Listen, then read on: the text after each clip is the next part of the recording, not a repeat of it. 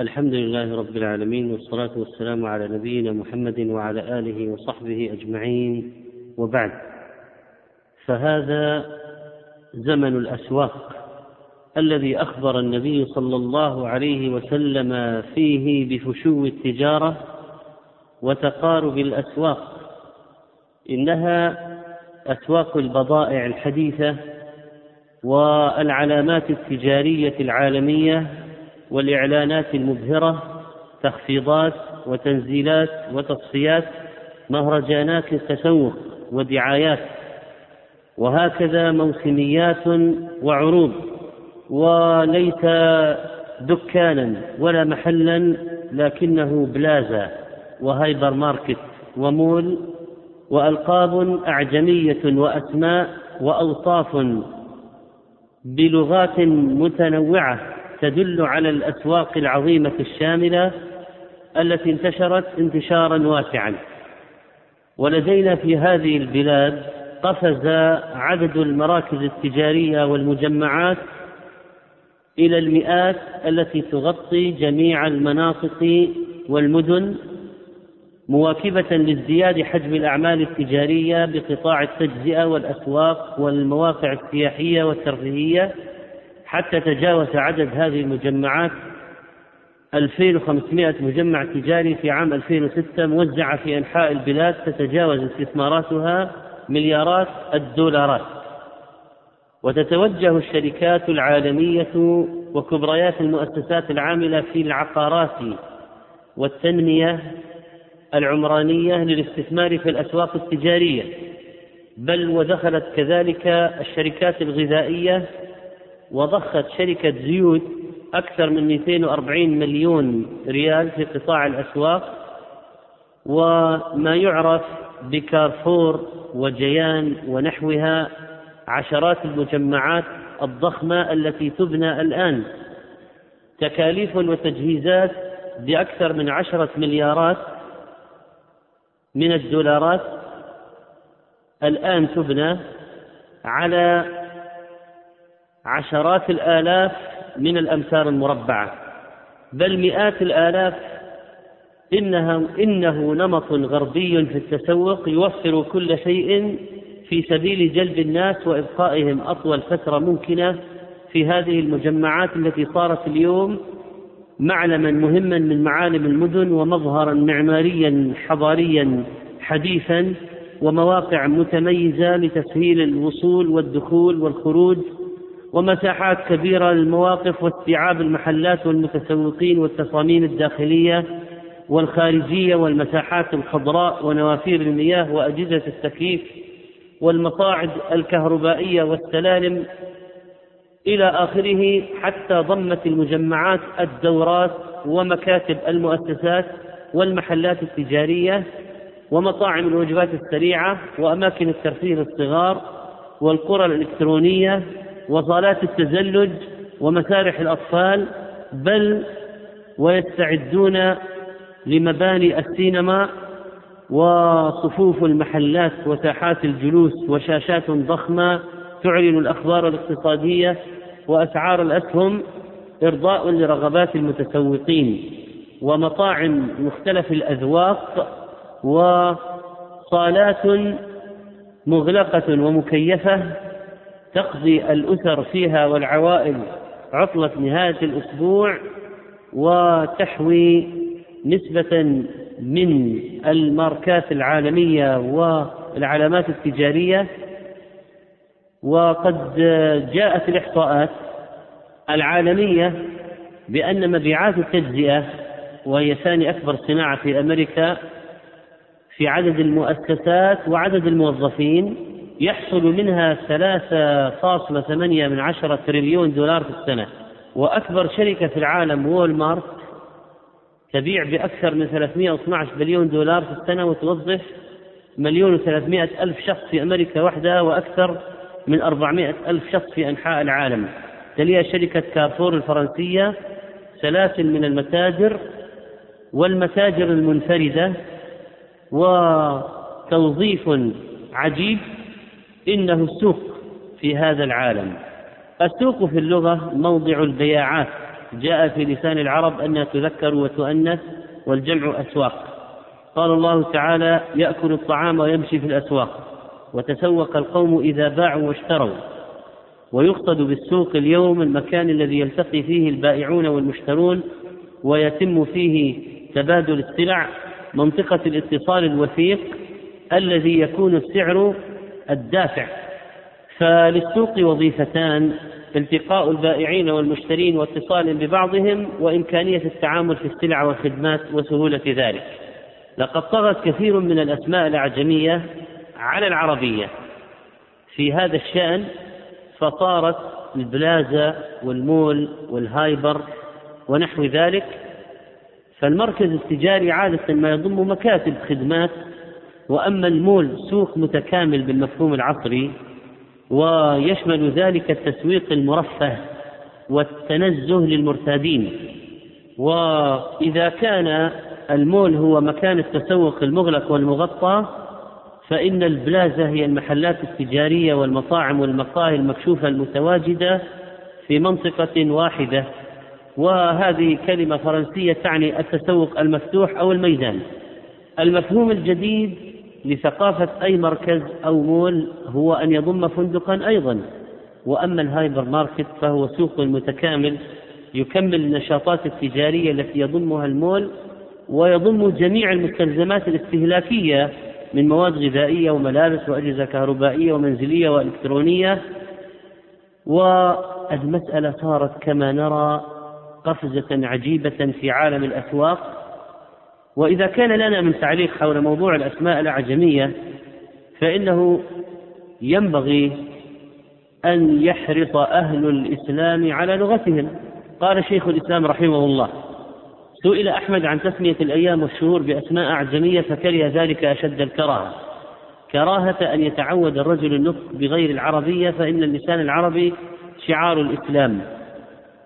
واللغات من أعظم شعائر الأمم التي بها يتميزون. وقد نهى عمر رضي الله عنه عن رطانة الأعاجم وقال الشافعي رحمه الله سمى الله الطالبين من فضله في الشراء والبيع تجارا ولم تزل العرب تسميهم التجار ثم سماهم رسول الله صلى الله عليه وسلم بما سمى الله به من التجارة بلسان العرب. والسماسرة اسم من أسماء العجم فلا نحب أن يسمي رجل يعرف العربية أن يسمي التاجر إلا تاجرا. وذلك أن اللسان الذي اختاره الله عز وجل لسان العرب فأنزل به كتابه العزيز وجعله لسان خاتم أنبيائه محمد صلى الله عليه وسلم. ثم قال شيخ الإسلام رحمه الله وأما اعتياد الخطاب بغير العربية التي هي شعار الإسلام ولغة القرآن حتى يصير ذلك عادة للمصري وأهله ولأهل الدار وللرجل مع صاحبه ولأهل السوق ولأهل الفقه فلا ريب أن هذا مكروه فإنه من التشبه بالأعاجم وهو مكروه. واعلم أن اعتياد اللغة يؤثر في العقل والخلق والدين تأثيرا قويا بينا ونفس اللغة العربية من الدين ومعرفتها فرض واجب فإن فهم الكتاب والسنة فرض ولا يفهم إلا بفهم اللغة العربية وما لا يتم الواجب إلا به فهو واجب. نعود إلى موضوع المجمعات. مزايا ومنشآت فخمة حديثة مجهزة بأحدث التقنيات فنون في التسوق والترفيه ومساحات شاسعة تغطي كافة الاحتياجات. لم يعد الذهاب اليوم للسوق لشراء الحاجات وإنما أيضا في تسلية وترفيه وهواية وقضاء أوقات وإجازة آخر الأسبوع والتقاء العائلات وتعارف النساء والمقاهي والجلسات لقد صارت مجالا لعلاقات اجتماعية وممارسات غير شرعية وغير أخلاقية أيضا وفتيات حتى وقت متأخر من الليل. تقول إحداهن ألتقي مع صديقاتي في المول كل يوم تقريبا لتناول العشاء كنوع من المرح والتسلية والسهر وأيضا شرب المعسل. وتعاطي النرجيلة لماذا؟ وقت فراغ فلنذهب لنتمشى في هذه المجمعات لقتل هذا الوقت. ويجد في بعض كبار السن أيضا أماكن لقراءة الصحف والشاي والقهوة والجلوس والكلام وتداول الأحاديث والأفكار. ودخلت قضية الدعاية والترويج في هذه المجمعات والإعلان عنها فغطت لوحات الطرق وإعلانات الإذاعة والقنوات والصحف والمجلات واستقطبت المتسوقين بأنواع من السحوبات والترويجات والجوائز. الدعاية موجهة لجميع أصحاب الدخول المنخفضة والمتوسطة والمرتفعة. وظهرت السلع الكمالية وخداع الاسم التجاري ونحو ذلك ولا شك أن مسألة الإعلان والترويج في عالم المجمعات التجارية مهمة لديهم كثيرا ونذكر ببعض الضوابط الشرعية فيها. أولا أن لا يترتب على الإعلان إضرار بالغير وتباغض وشحناء وحسد بين المسلمين. ثانيا أن لا يكون في الإعلان تلبيس ولا تدليس ولا كذب لأنه سيكون من جر الناس إلى شراء أشياء يعتبر ربحها أكلا للمال بالباطل أن لا يكون في الدعاية شيء من المحرمات كالخمور والقمار واليانصيب والدخان وصور النساء ونحو ذلك. رابعا أن لا يؤدي الإعلان للتهوين بشيء من أصول الإسلام أو أخلاقه والحق على المسلمين والسخرية بهم. خمسة أن لا يشتمل على صور ذوات الأرواح من إنسان أو حيوان أو طير. ستة ونخص بالذكر تصوير المرأة أو شيئا من جسدها في الإعلانات لأن المرأة عورة كلها. وفي الإعلان عنها بنشر صورتها أو جزء منه إهانة للمرأة وحق من كرامتها وإغراء بالفساد وجر إلى الفاحشة وفتح أبواب الشهوات. والترويج عن طريق نشر صور النساء هو مستورد من اليهود والنصارى وأعداء الإسلام. أرباب الشهوات يحرصون عليه ونجد الآن انتشارا واسعا للصور في الدعايات التجارية في الطرقات سواء كانت للنساء أو للأطفال أو للرجال. وأصبحت مؤسسات وشركات الدعاية والإعلان لا ترعى حق الله ولا الشريعة في كثير من إعلاناتها. وسابعا أن يلتزم الصدق في الدعاية والإعلان بما يوافق الحقيقة. وثامنا الحرص أن يكون الإعلام باللغة العربية الفصحى لأن لغة القرآن والإسلام والسنة. وبالنسبة لانتشار هذه المجمعات التجارية فإننا نعلم بأن المسألة علاقة وثيقة بأشراط الساعة لأن النبي صلى الله عليه وسلم قال إن بين يدي الساعة تسليما خاصة لا يسلم إلا على من يعرف. تسليما خاصة وفشو التجارة حتى تعين المرأة زوجها على التجارة وقطع الأرحام. وشهادة الزور وكتمان شهادة الحق وظهور القلم. وهذا حديث رواه أحمد صححه الألباني والشاهد فشو التجارة. وفي هذا بيان شرط من أشراط الساعة الذي نراه واقعا الآن. قال الحسن البصري رحمه الله لقد أتى علينا زمان إنما يقال تاجر بني فلان وكاتب بني فلان.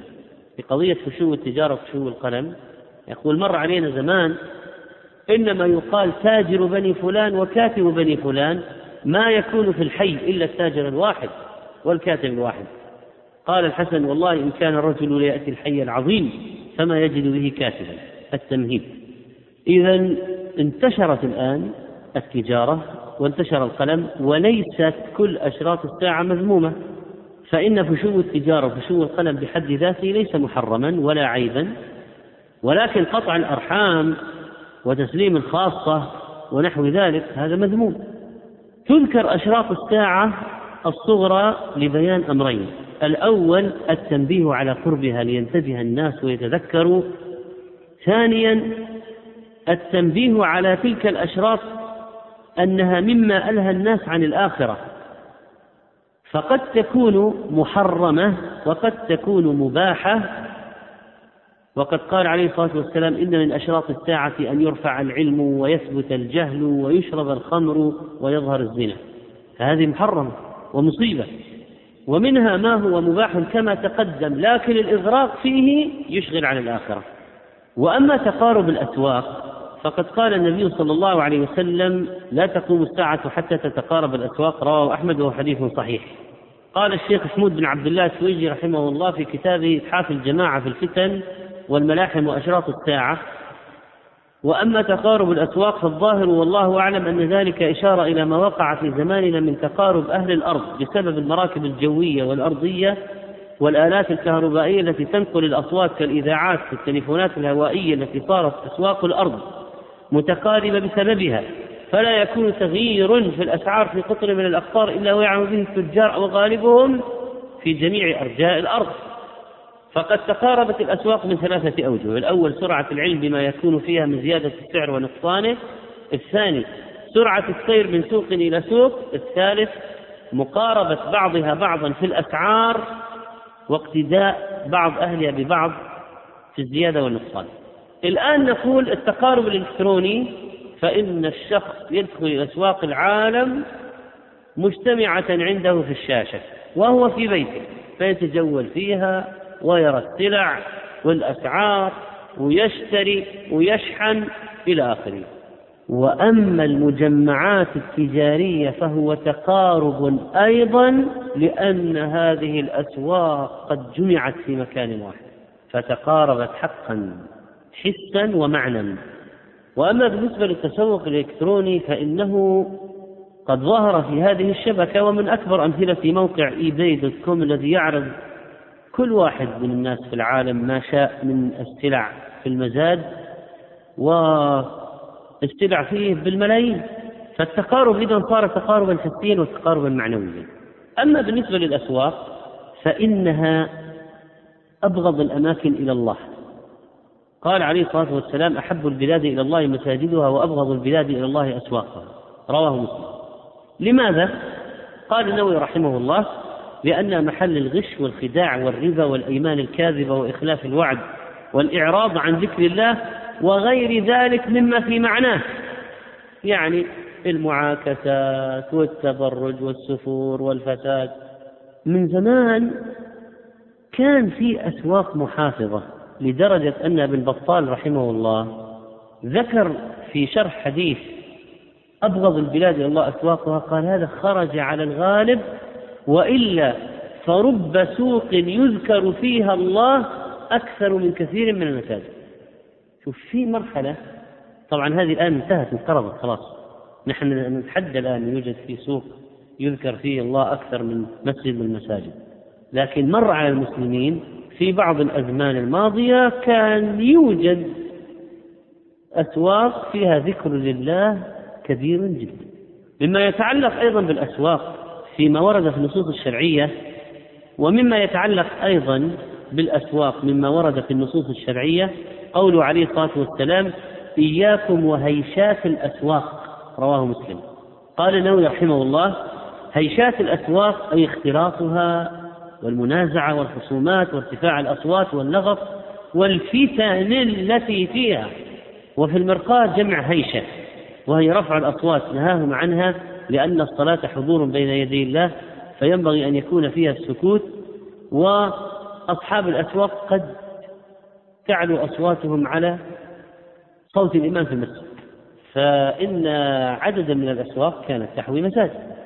لكن من ضمن المعاني لكلمة هيشات قيل هي الاختلاط والمعنى لا تكون مختلطين اختلاط أهل السوق فلا يتميز أصحاب الأحلام والعقول من غيرهم ولا يتميز الصبيان والإناث من غيرهم. وقال الطيبي رحمه الله ويجوز أن يكون المعنى قوا أنفسكم من الاشتغال بأمور الأسواق فإنه يمنعكم أن تلوني. يعني هذه الأسواق تشغل عن ذكر الله وعن طلب العلم. مما ورد أيضا في الأسواق وصف النبي عليه الصلاة والسلام أنه ما كان صخابا في الأسواق. وجاء في البخاري عن عبد الله بن عمرو بن العاص رضي الله عنهما في صفة رسول الله صلى الله عليه وسلم ليس بفظ ولا غليظ ولا سخاب في الأسواق.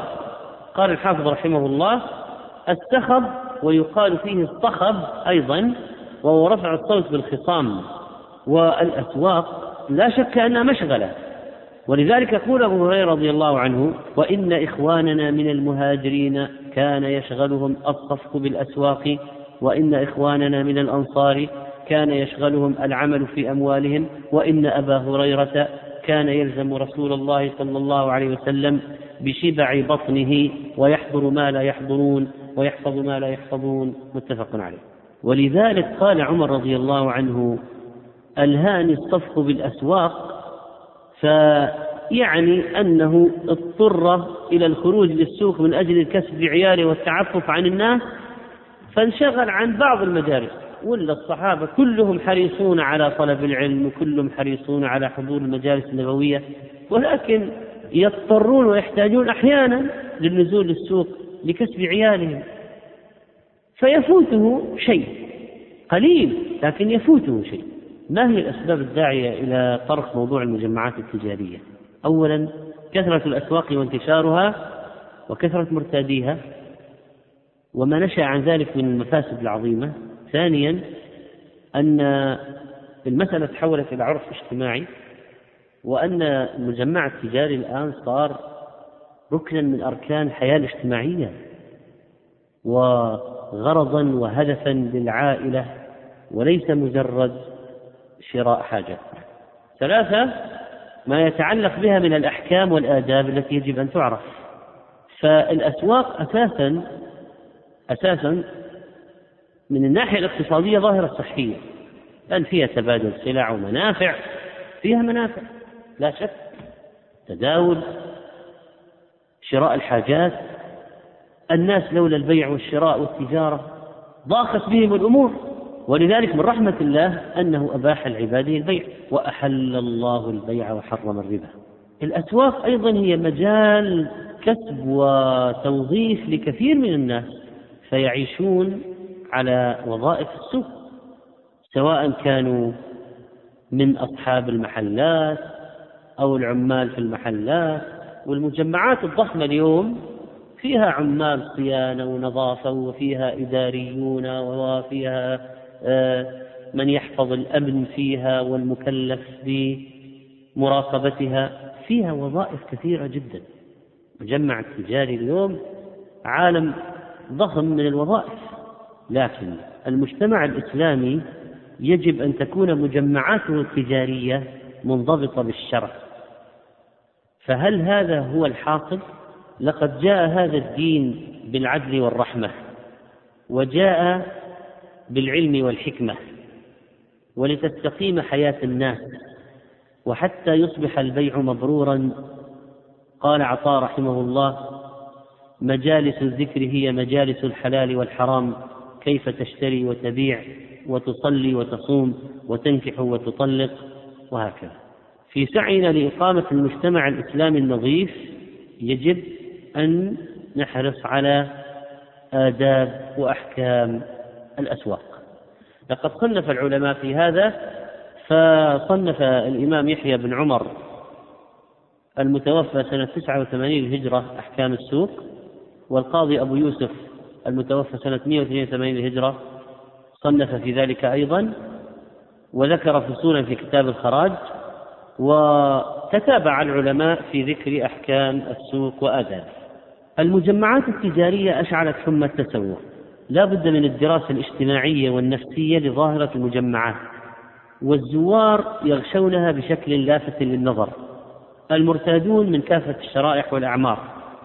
أغنياء فقراء شباب فتيات أطفال بالغون كبار صغار ذكور إناث. ولذلك أحصي في بعض المجمعات التجارية في اليوم الواحد في داخل أيام الأسبوع ثلاثين ألف زائر في آخر الأسبوع سبعين ألف زائر يوميا. القضية مهولة. وجاءت الدراسات بأن نسبة الزوار الذين يرتادون المراكز التجارية أو يرتادون المجمعات التجارية لقصد الترفيه وتناول الأطعمة دون شراء أشياء أخرى أربعون في المئة من المتسوقين خلال أيام الأربعاء والخميس والجمعة تزيد نسبته. إقبال على هذه المجمعات للشراء ودفع للعربات أمام المشترين. ساهمت المجمعات التجارية في تحويل المجتمع إلى مجتمع استهلاكي. تحول المجتمعات الإسلامية إلى مجتمعات استهلاكية قضية خطيرة. لأن المجتمع بدل من أن ينتج يصنع يستهلك. يغلب الاستهلاك عليه. وهذه خسارة. تحولت الشوارع في مدة وجيزة من شوارع سكنية إلى مولات ضخمة مجمعات تجارية.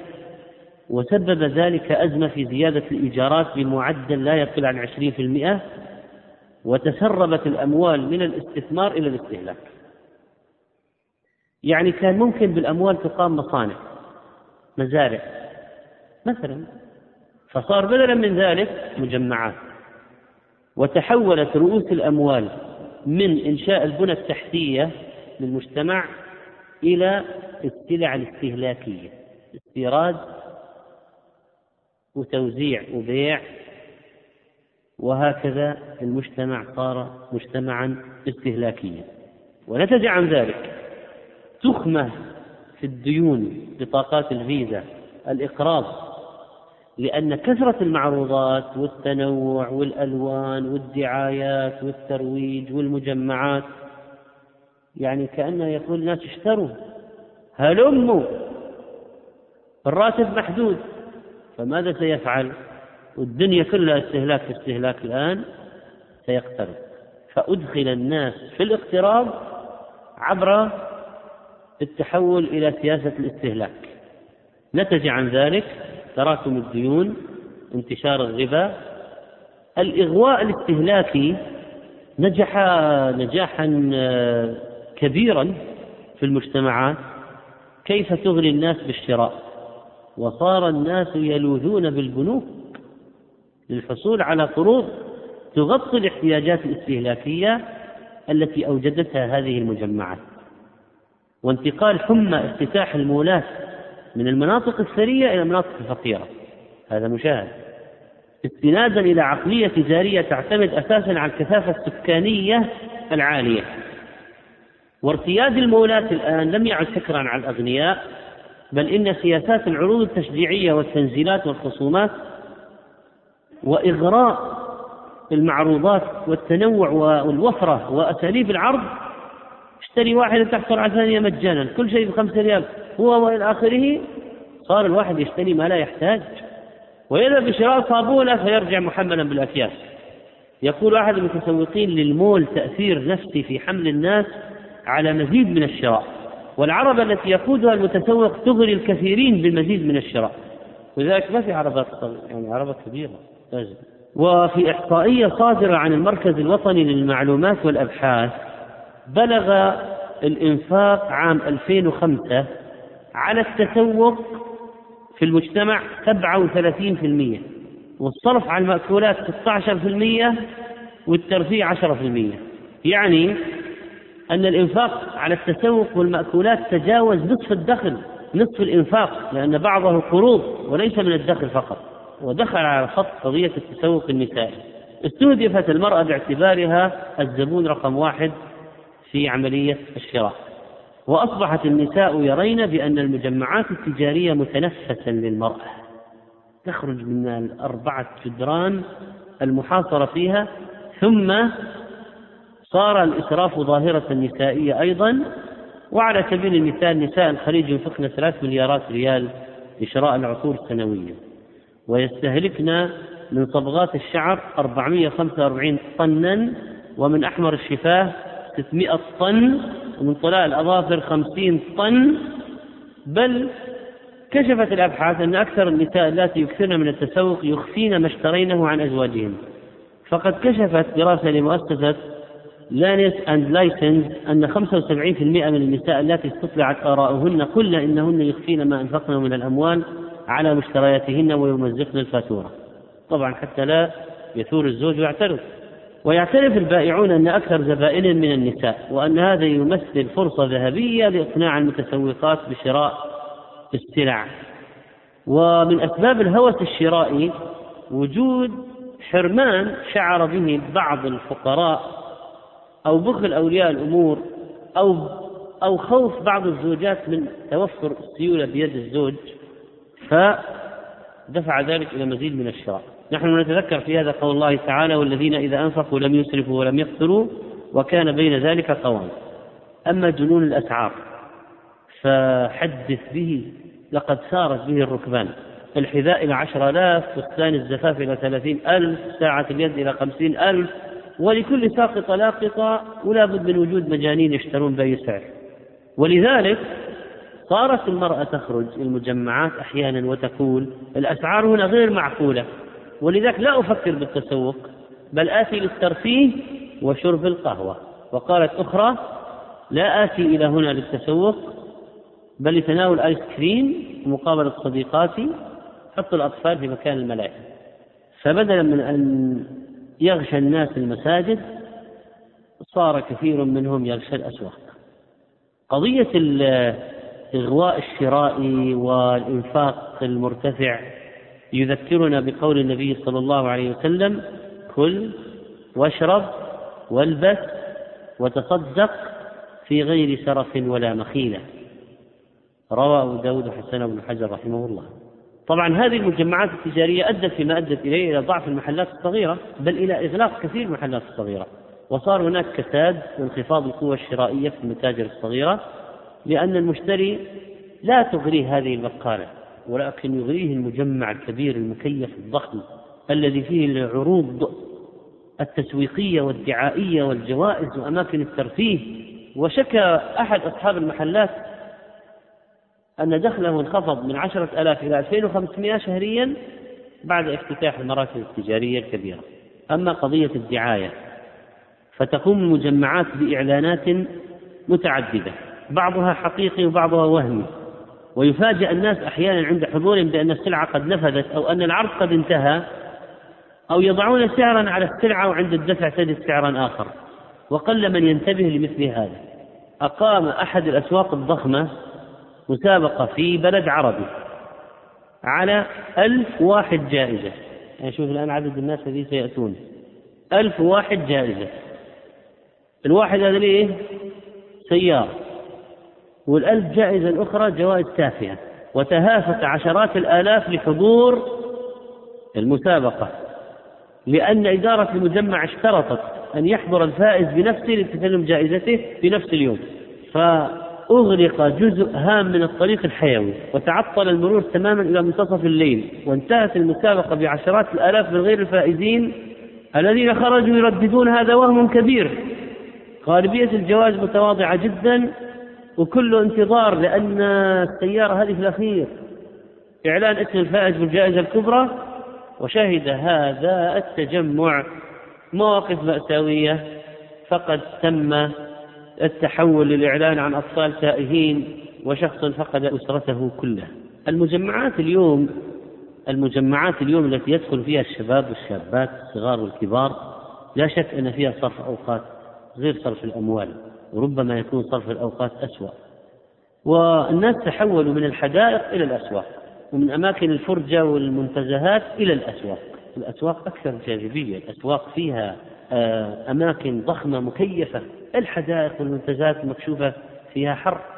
الأسواق فيها ألعاب إلكترونية للأطفال وأشياء حديثة لا تحويها المنتزهات والحدائق العادية.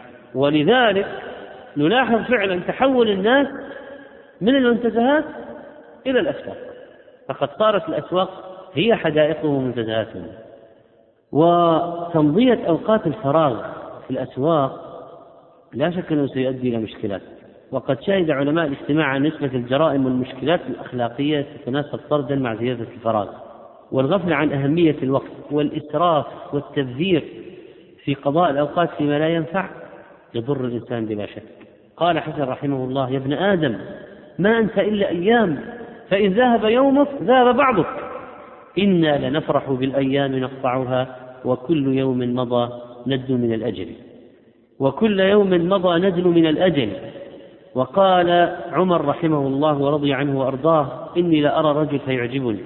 فإذا سألت عنه فقيل لا حرفة له. سقط من عيني.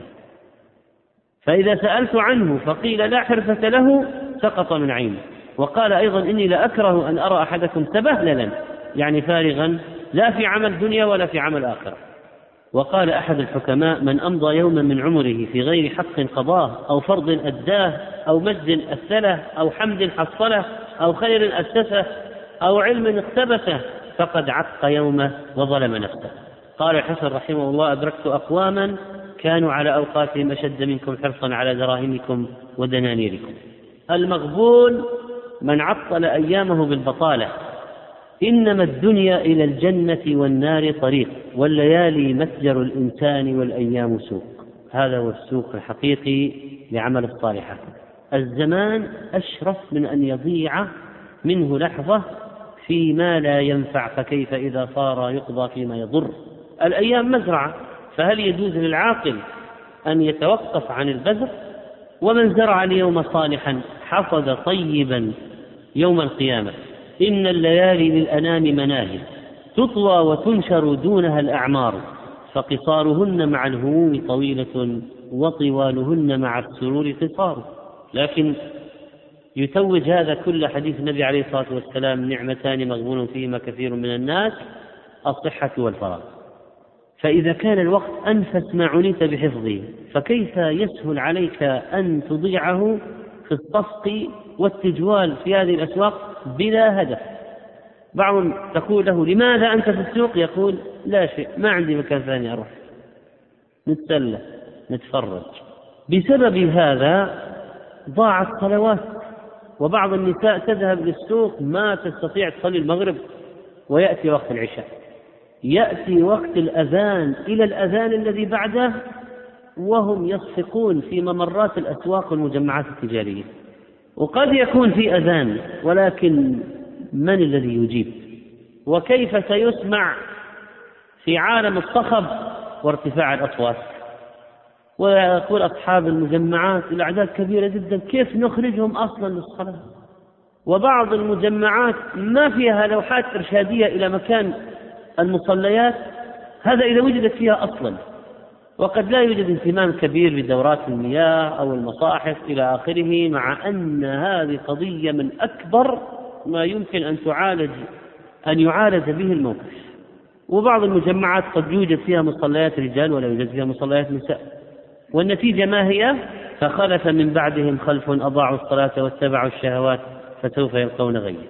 ويوجد في عدد من هذه المجمعات محلات الملابس النسائية ثم المصيبة غرف للقياس والتبديل وتصوير خفي ونشر في شبكة الإنترنت.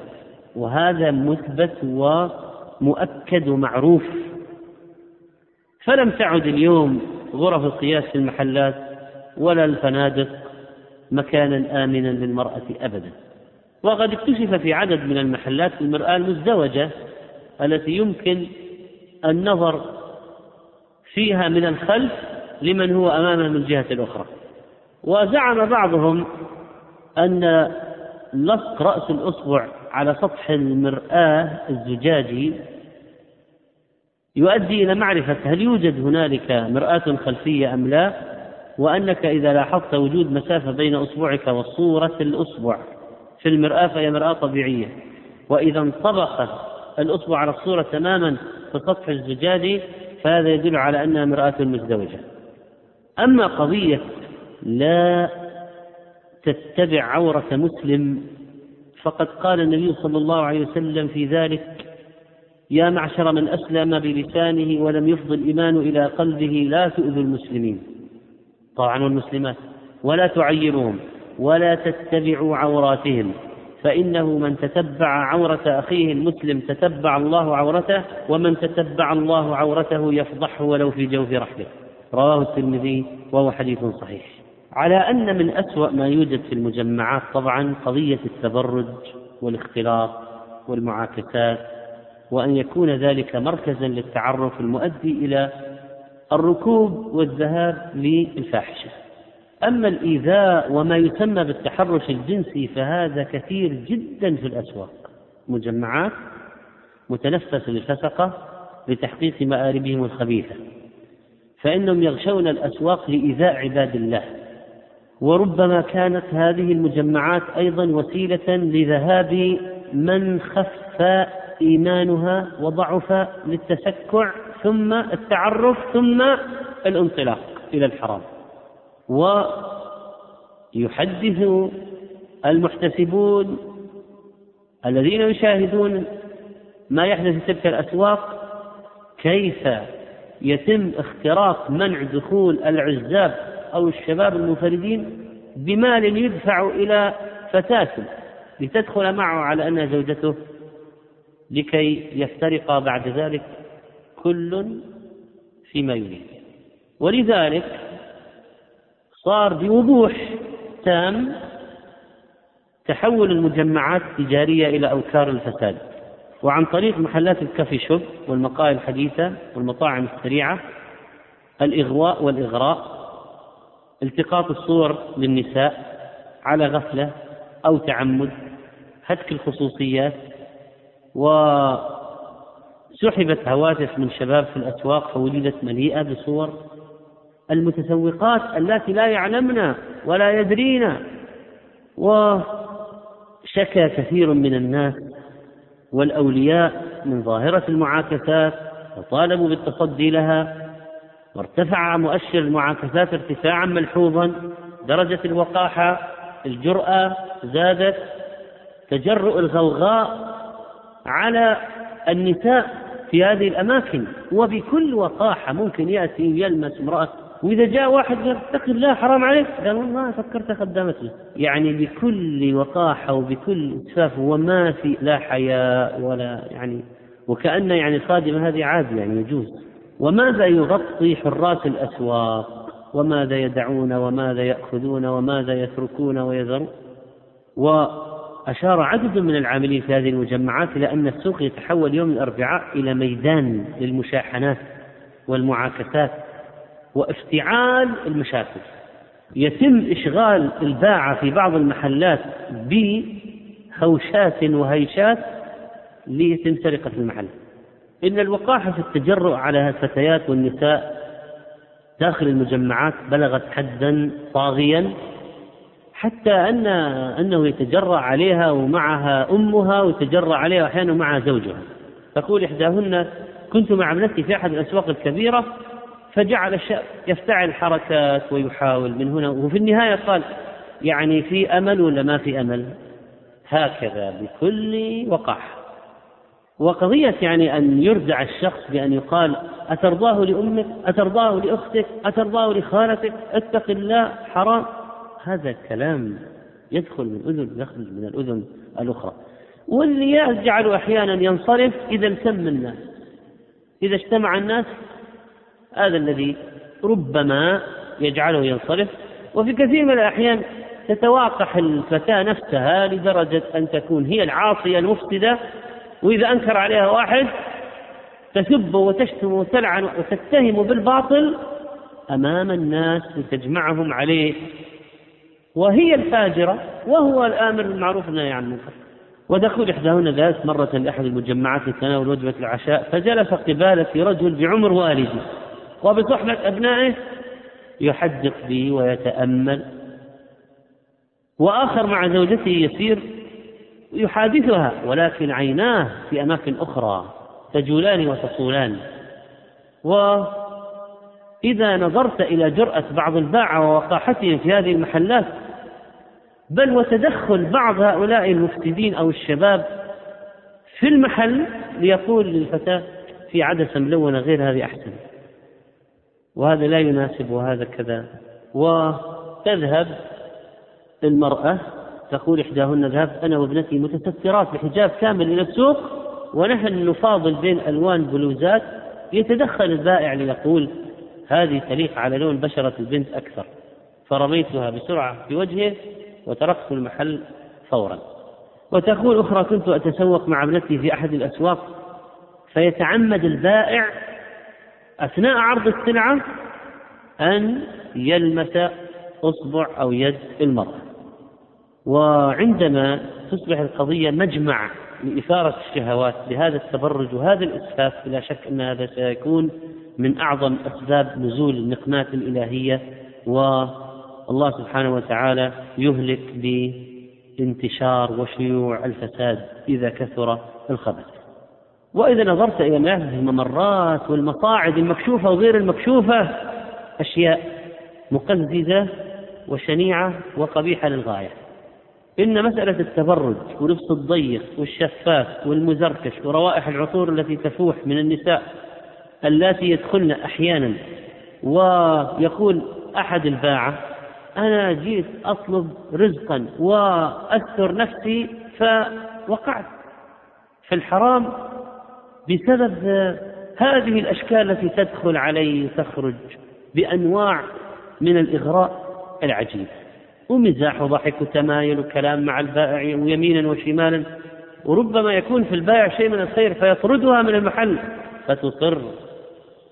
ويقول أحدهم العفيفة زيها ينم عنها والساقطة تعلن عن نفسها بلباسها. وبعض النساء تظن أن من المنجزات الكبيرة أن تلفت أنظار الرجال بل إن مما تشعر بفرحة غامرة به أن يلاحقها أن يلاحقها الشباب ليسمعوها كلمات الإعجاب والغزل. يعني تعتبر هذا يعني هذا يعتبر اللذة العظيمة.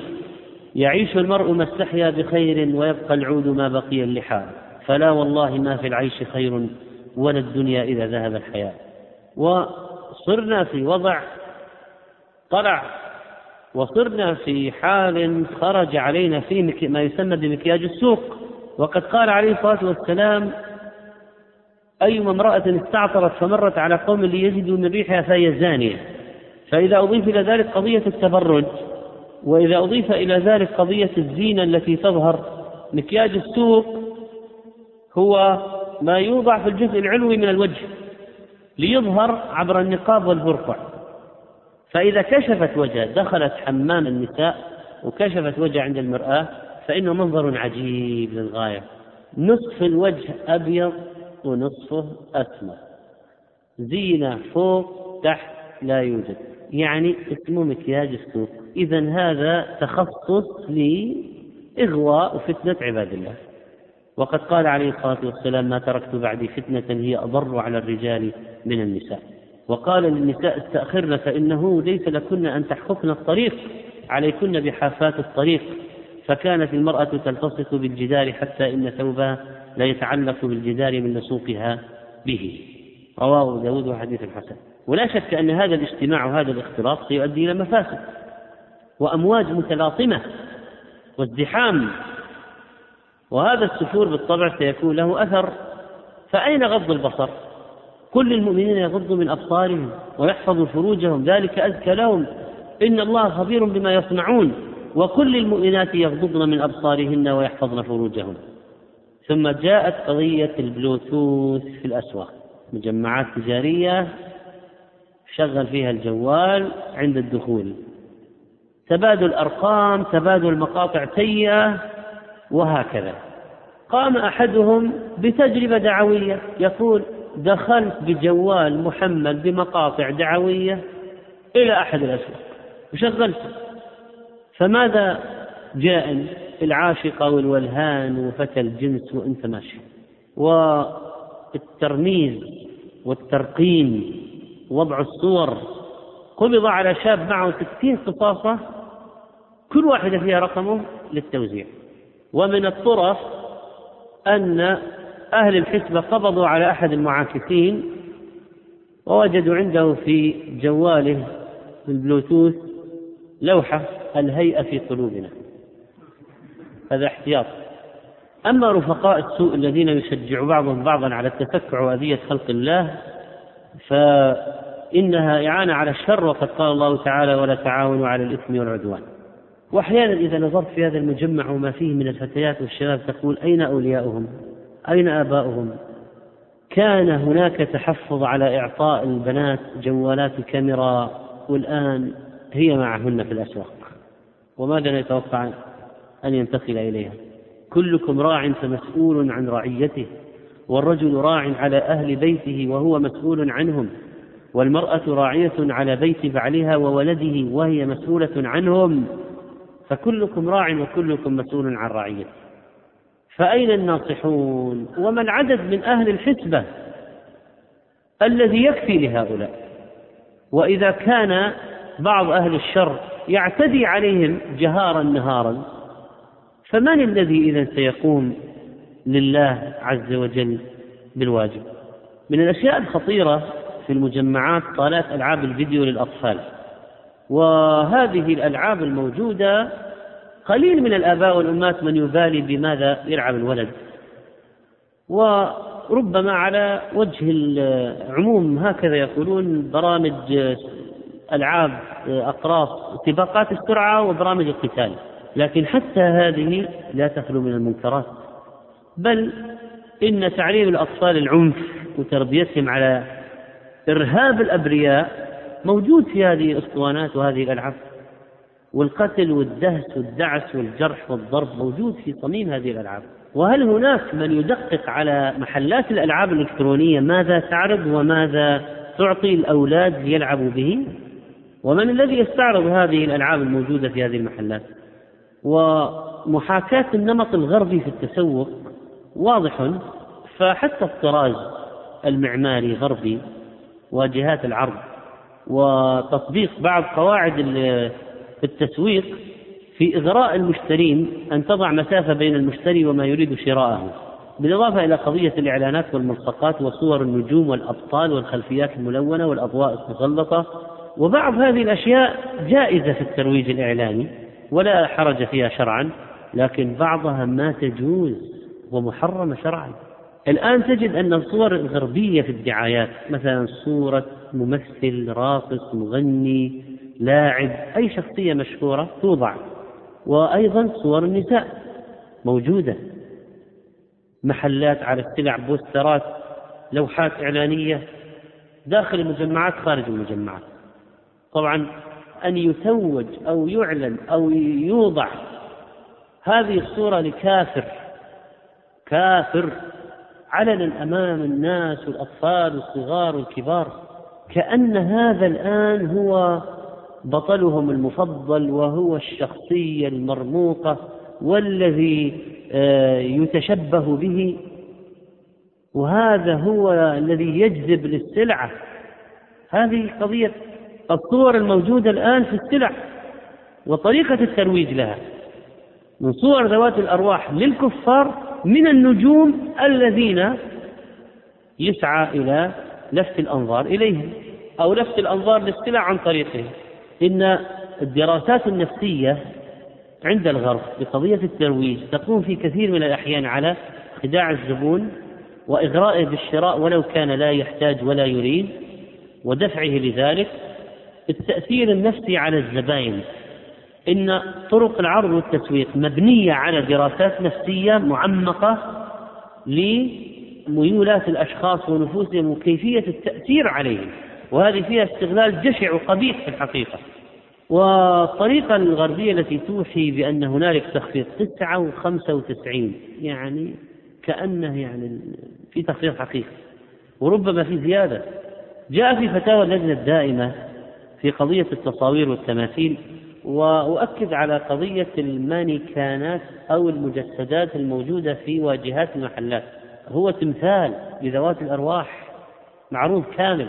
أحيانا برأس وأحيانا بدون رأس. وفي محلات الملابس النسائية مجسدات لجسم المرأة نفسه بطريقة مقززة وقبيحة جدا وسخيفة.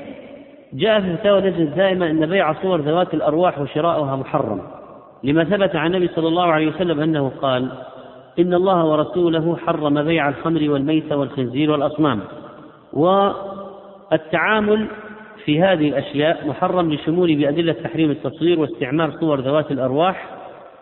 طبعا إذا نظرت إلى يعني أشياء أخرى مثل قضية الساعات الذهبية للرجال خواتم الذهبية للرجال وهذا حرام كما دلت عليه النصوص الشرعية. آه، وبيع الملابس النسائية المتفسخة التي فيها العري وما تفضح أكثر بكثير مما تغطي هذه الملابس هي عبارة عن وكالات عالمية موجودة في المحلات. إذا علم البائع وغلب على ظنه أن هذه الثياب ستستعمل استعمالا مباحا مثل استعمال الزوج يجوز بيعها إذا غلب على الظن أنها ستستعمل استعمالا محرما كالتزين أمام الأجانب بها فيحرم بيعها. وهنالك أشياء يغلب فيها الظن وأشياء يستوي فيها الأمران. قد تكون من باب الشبهة أحيانا وقد تكون من باب المباح الذي يتحمل من يشتري مسؤوليته بعد ذلك. وليس هناك قرائن ترجح أحد الاحتمالين فيكون البيع والشراء على حساب ومسؤولية المشتري. إن قضية المجسمات النسائية الموجودة في واجهات عدد من المحلات على شكل جسد المرأة وما فيه من المعالم إنما هو نوع من الفساد ونشر الرذيلة وإثارة الشهوات. يقول أحد الشباب هذه المجسدات تثير الاشمئزاز في نفسي وأشعر في بعض الحالات أني أمر على امرأة عارية ولذلك أغمض عيني وأمر بسرعة وتقول إحدى الفتيات أشعر بالإحراج الشديد عند مروري بالأماكن التي تعرض الملابس النسائية وخاصة محلات بيع الملابس الداخلية. يقول أحد الباحثين التربويين إن الصورة وخاصة المجسدة لها أثر واضح على الشباب من الجنسين وأجمع العلماء النفسيون والتربويون على أن أي صورة تظهر فتنة المرأة تؤثر بالسلب على نفس كل شاب وفتاة وتزيل الحياء فهي تعرض أدق الخصوصيات. إن بعض ما ذكرناه الآن من المنكرات الموجودة لا يعني بأنه لا يوجد هنالك خير عند كثير من الناس. فبالتأكيد إن عددا كبيرا من الأسر المسلمة لا ترضى بهذا وإن هنالك من الصالحين والصالحات والأخيار والخيرات من ينكر هذا وإن هنالك من المخلصين ولو كانوا قلة من يسعى في إنكار هذا المنكر. وإن بعض أصحاب المجمعات يوجد فيهم خير يريدون ضبط الأمور ولكنها تتسلط عليهم في كثير من الأحيان. ولا بد للجميع من أصحاب المجمعات والباعة والمشترين والزبائن والمرتادين للأسواق أن يخافوا الله عز وجل. فقد أخبر الله عز وجل عن الصالحين أنهم لا تلهيهم تجارة ولا بيع عن ذكر الله وإقام الصلاة وإيتاء الزكاة يخافون يوما تتقلب فيه القلوب والأبصار. ولذلك كان السلف رحمهم الله إذا أذن المؤذن تركوا أسواقهم وبضائعهم وفزعوا إلى المساجد. لا تلهيهم تجارة ولا بيع عن ذكر الله. وجاءت عبارات السلف في قضية الترهيب من الانشغال عن ذكر الله بالبيع والشراء والصف بالأسواق لأن يا أخوان في قضايا خطيرة جدا الآن الناس ما تصلي تصفق بالأسواق من قبل المغرب إلى بعد العشاء. ما تصلي ما يعرفون الصلاة. رجال لا تلهيهم تجارة ولا بيع عن ذكر الله. ولذلك قال أبو الدرداء إياكم والأسواق فإنها تلغي وتلهي. وقال إبراهيم النخعي رجال لا تلهيهم تجارة ولا بيع عن ذكر الله هم قوم في الأسواق. إذا حانت الصلاة لم يشغلهم شيء. قال عبد الله بن أحمد كان أبي أصبر الناس على الوحدة. لم يره أحد إلا في مسجد أو حضور جنازة أو عيادة مريض. وكان يكره المشي في الأسواق. وقال ابن أبي الهذيل إن الله عز وجل يحب أن يذكر في الأسواق وذلك لكثرة لغطهم ولغفلتهم. وكان بعض السلف يأتي الأسواق على ما كان فيها من الخير والدين فقط ليذكر الله عز وجل ويذكر الناس بذكر الله. وهذه القصة المذكورة عن الطفيل بن أبي كعب لما كان يذهب مع عبد الله بن عمر قال فغدوت معه إلى السوق فلا يمر على أحد إلا سلم عليه. فقال له مرة قال الطفيل لعبد الله بن عمر رضي الله عنهما. ما تصنع بالسوق وأنت لا تقف على البيع ولا تسأل عن السلع ولا تسوم بها ولا تجد في مجالس السوق. قال فقال لي يا أبا بطن وكان الطفيل ذا بطن. إنما نغدو من أجل السلام على من لقين وخرج أبو عمرو الندبي مع ابن عمر إلى السوق فما لقي صغيرا ولا كبيرا إلا سلم عليه. ولقد مر بعبد أعمى فجعل يسلم عليه والآخر لا يرد ما انتبه الأعمى أنه يقصده. فقيل له إنه أعمى.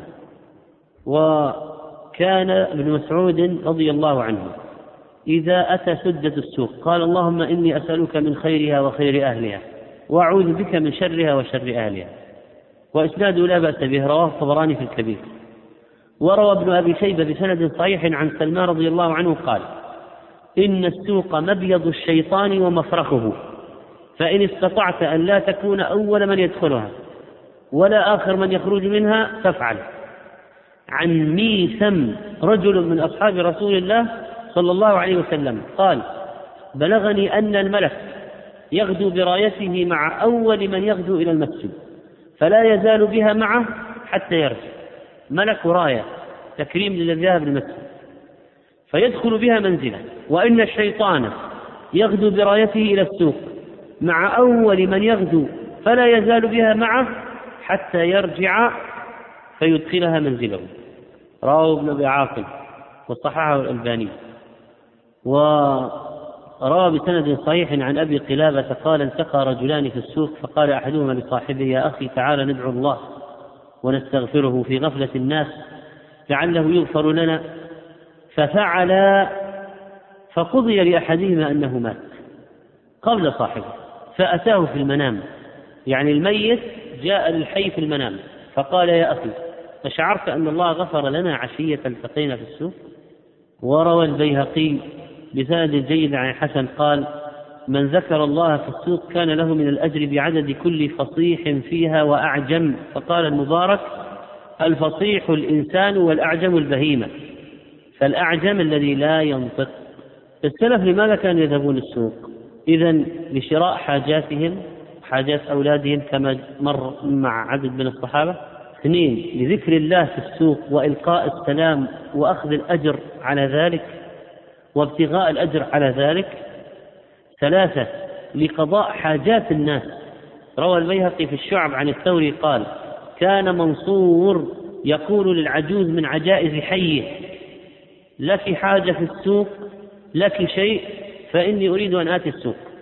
وروى أبو نعيم في الحلية بسند صحيح عن حميد بن هلال قال مثل ذاكر الله في السوق كمثل شجرة خضراء وسط شجر ميت وعن محمد المغيرة قال رأيت محمد بن سيرين يدخل السوق نصف النهار يكبر ويسبح ويذكر الله تعالى.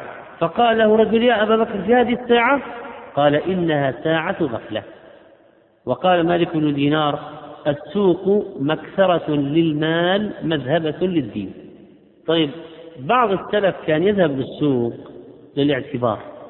يأخذ عبرة يتفكر. عن ابن شوذب قال رأيت الحجاج بن الفرافطة رحمه الله واقفا في السوق عند أصحاب الفاكهة. فقلت ما تصنع ها هنا؟ استغرب الشيخ المحدث عند باعة الفاكهة. قال انظر إلى هذه المقطوعة الممنوعة لأن فاكهة الجنة لا مقطوعة ولا ممنوعة. وعن جرير قال كان أبو حازم يمر على الفاكهة في السوق فيشتهيها فيقول موعدك الجنة. وعن عبد الله بن بشر أن طاووس اليماني كان له طريقان إلى المسجد طريق في السوق وطريق آخر. فكان يأخذ في هذا يوما وفي هذا يوما. فإذا مر في طريق السوق فرأى تلك الرؤوس المشوية يعني عند الجزارين واللحامين وأصحاب المطاعم أكلة رأس مشوي. قال لم ينعس تلك الليلة لأنه يفكر في ما تشوي النار به رؤوس أهلها. وهكذا كان واحد منهم إذا مر على فرن خباز وقف يفكر في التنور ويبكي يتذكر نار الآخرة. نحن نمر على مطاعم فيه لحم مشوي شم الرائحة فكر في البطن. كما قال واحد صاحب قال ترى الفرق بيننا وبين الصحابة شبر. قال كيف؟ قال هم كانوا يغذون قلوبهم ونحن نغذي بطوننا بين شبر وقال عمرو بن قيس الملائي ونظر إلى أهل السوق مرة وبكى قال ما أغفل هؤلاء عما أعد لهم. طيب بعض الصحابة كان يذهبون السوق لماذا؟ عن أبي مسعود الأنصاري قال كان رسول الله صلى الله عليه وسلم يأمر بالصدقة فيحتال أحدنا حتى يجيء بالمد. يعني يذهب يعني يحاول بأي طريقة يتكسب تطلع نتيجة مد من طعام ليتصدق به. ما ذهابهم للأكل وال... ليتكسب ليتصدق ليتصدق. فيعمل أحيانا حمالا لأجل أن يأخذ أجرة ليتصدق بها. إن إن قضية الحسبة والأمر معروف والنهي عن المنكر يجب أن تقوم اليوم. يجب أن يكون لها سوق في السوق. يجب أن يقوم سوق الأمر بالمعروف والنهي عن المنكر في أسواق المسلمين. فإن هذا من رعاية الناس ومصالحهم وحفظهم وصياناتهم وصيانة حريم المسلمين والمحافظة على عوراتهم والمحتسب في السوق يأمر بالجمعة والجماعة وأداء الأمانة والصدق وينهى عن الأيمان الكاذبة وينهى عن الخيانة ويراقب الموازين والمكاييل. وإذا وجد غش في معاملة أو صناعات فإنه ينهى عن ذلك ويتفقد أحوال الصناع كما قال ابن القيم في الطرق الحكمية. وظيفة المحتسب عظيمة جدا. والنبي عليه الصلاة والسلام مر على صبرة طعام فأدخل يده فيها فنالت أصابعه بللا فقال منكرا عليه ما هذا يا صاحب الطعام؟ قال أصابته السماء يا رسول الله. قال أفلا جعلته فوق الطعام كي يراه الناس؟ من غش فليس مني.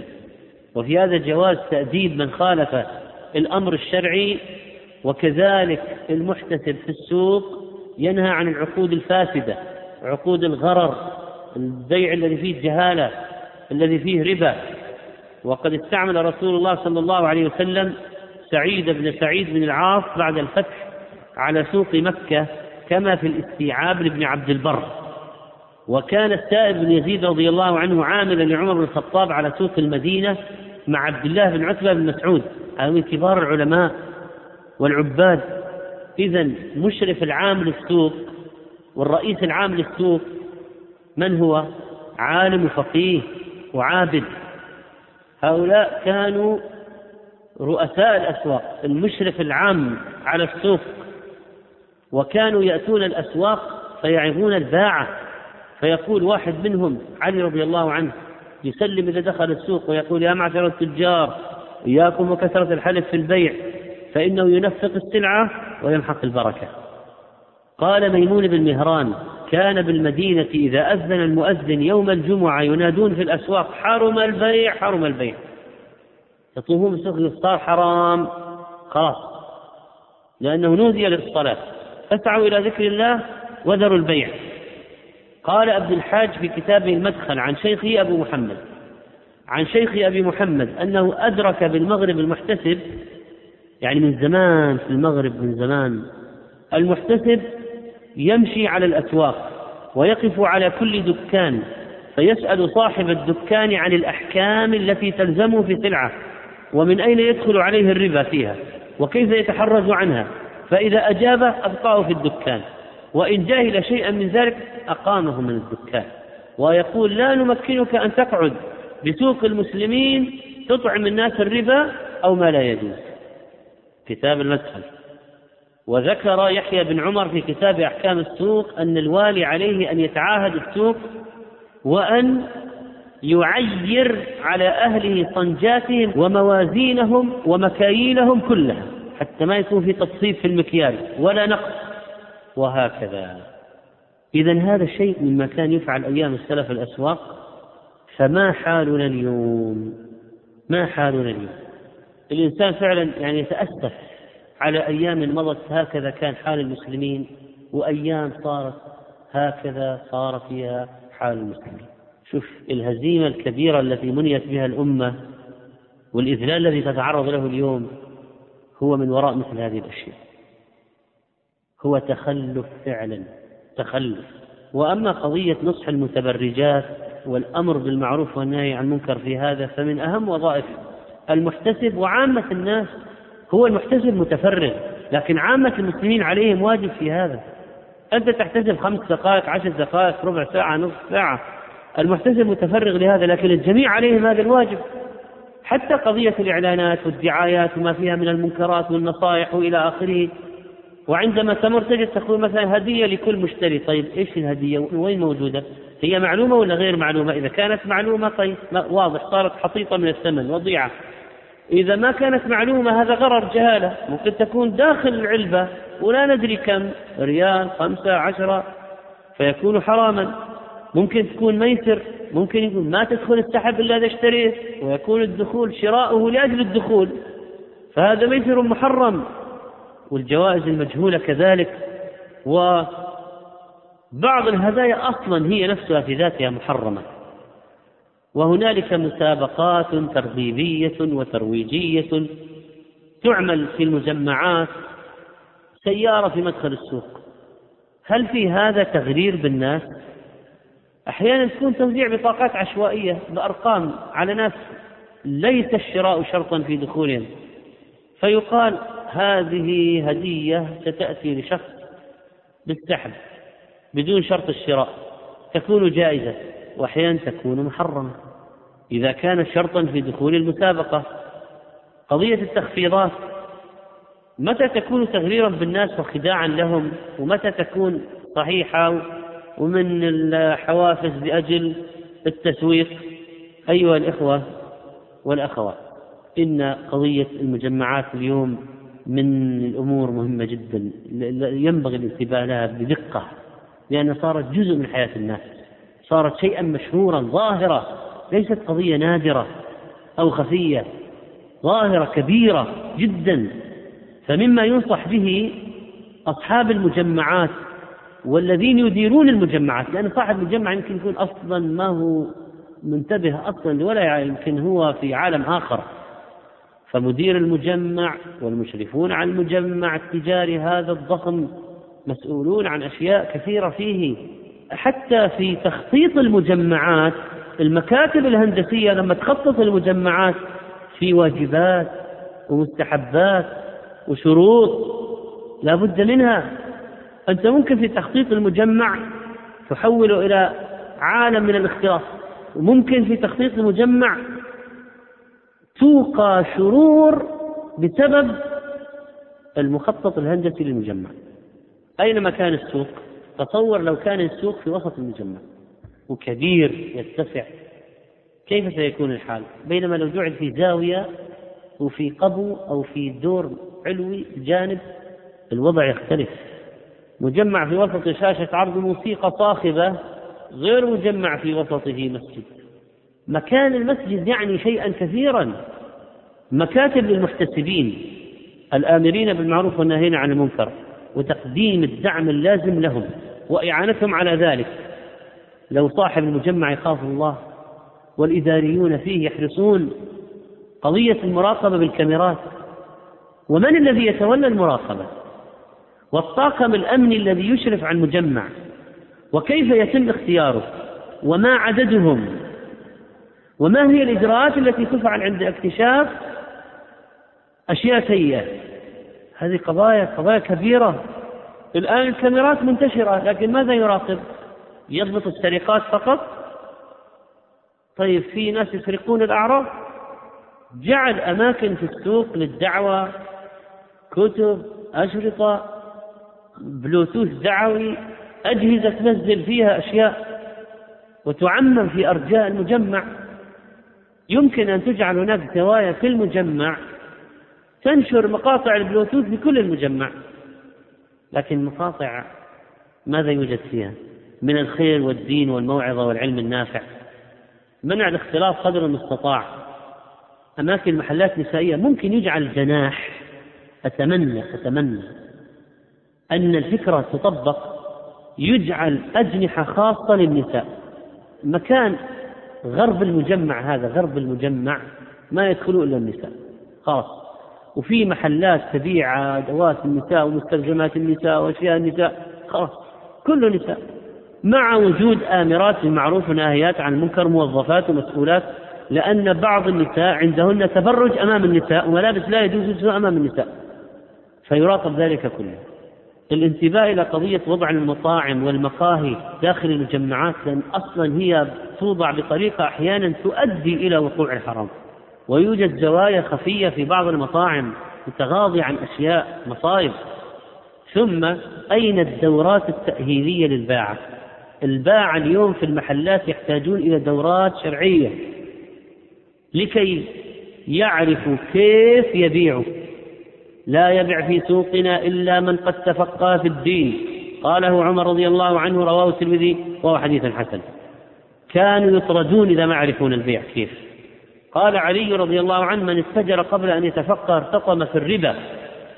قال النووي وأما البيع والنكاح وشبههما يحرم الإقدام عليه إلا بعد معرفة شرطه. الآن أعاجم يبيعون الله لا يدري عن الحلال ولا عن الحرام ولا عن شيء بس بيع. يلا بعت. تأخذ حافز.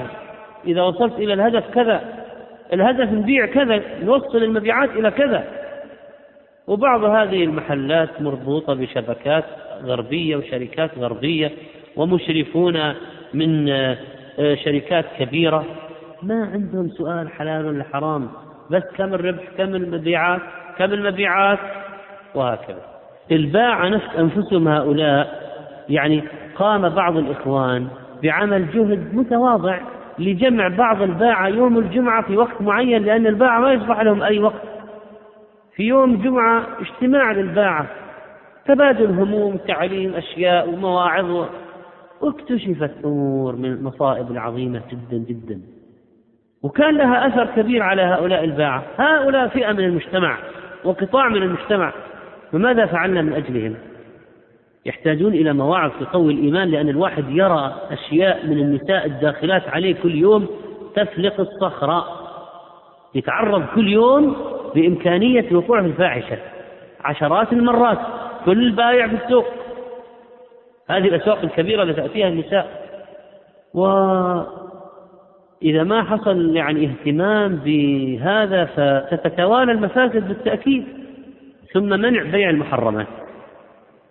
سواء كان في طريقة البيع بيوع الغرر وبيوع الربا والجهالة والقمار والميسر إلى آخره بيع قبل القبض غش وتدليس بيع على بيع أخيه أو تكون المحرمات في السلعة نفسها. عبايات نسائية أصلا فساتين ليست عبايات حرام بيعها أصلا. وكذلك آه، أدوات الموسيقية خواتم الذهب للرجال وساعات الذهب للرجال و آه، أنواع كثيرة الآن تعد الآن أشياء المحرمة تماثيل. أحيانا تفاجأ في بعض محلات تحف تمثال بوذا. تمثال بوذا هذا يعبد من دون الله. هذا لو شراه شراه خدامة تنبسط عليه. كيف؟ ثم قضية العناية بالمرتادين أنفسهم. ماذا يعطون؟ ماذا ينصحون؟ كيف ينصحون؟ كيف تنصح المرأة المتبرجة؟ لذلك أصول قضية عدم التساهل في التحدث مع النساء. ونصيحة النساء أنفسهن بعدم التغنج والتكسر والميوعة في الكلام. وبعض الباعة يعمد إلى ملاطفة النساء. وهذه قضية خطيرة للغاية. وأصلا هو لأنه لازم يكون كلامه حلو. لازم يكون لسانه جميل. حتى يبيع. فماذا يحدث؟ تبادل عبارات خزلية مع بعض النساء. مصيبة. ما هي وظيفة حراس الأمن في المجمعات؟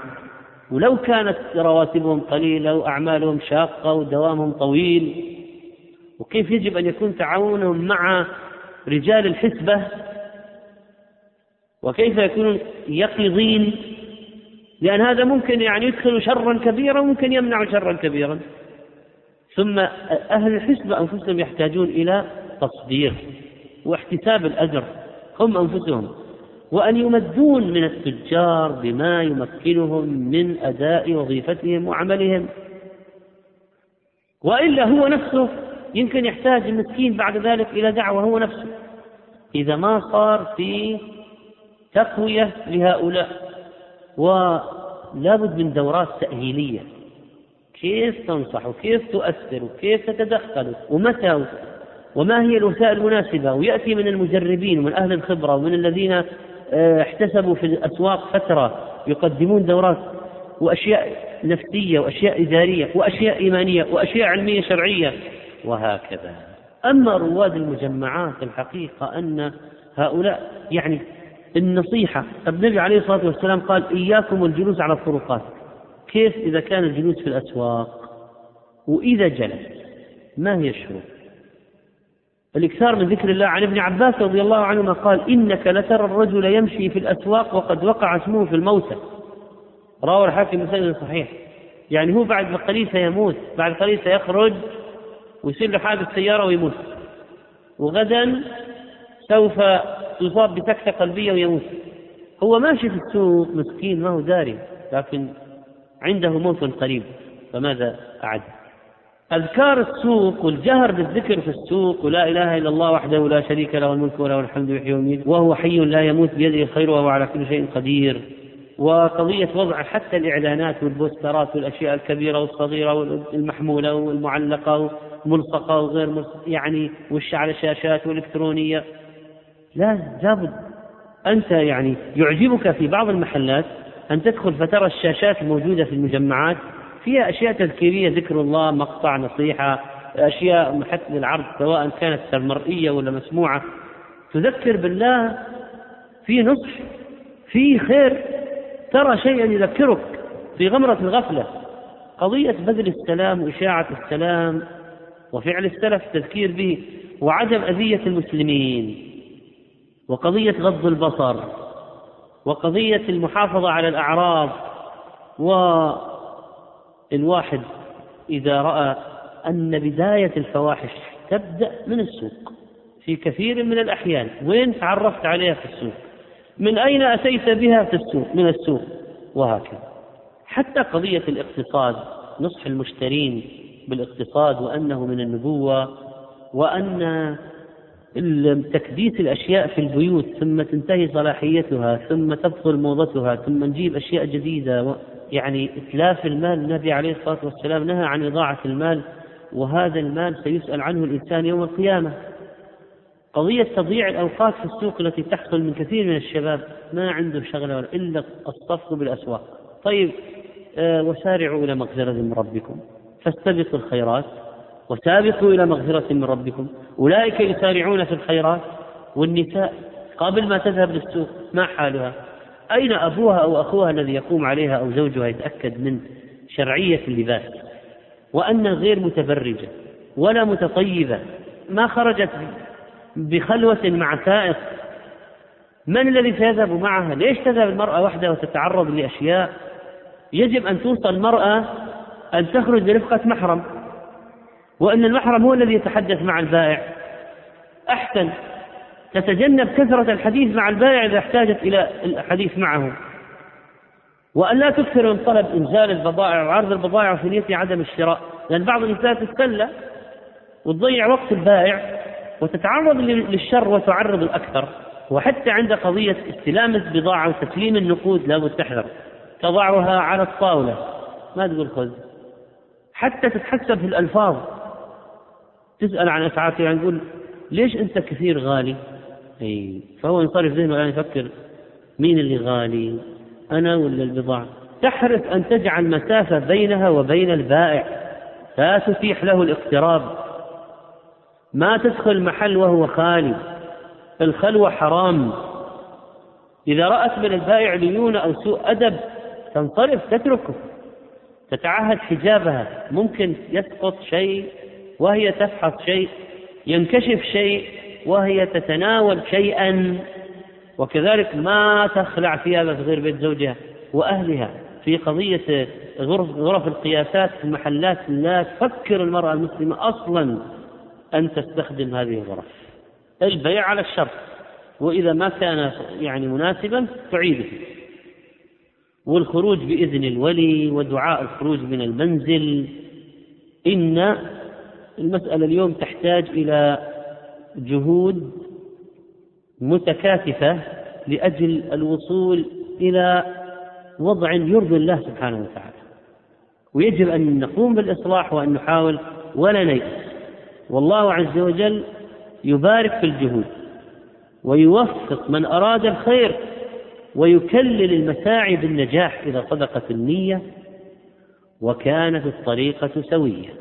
اللهم اغفر لنا ذنوبنا وإسرافنا في أمرنا ونسألك أن تطيب مكاسبنا وأن تتوب علينا وأن تطهرنا وتعيذنا من الفتن وصلى الله وسلم على نبينا محمد.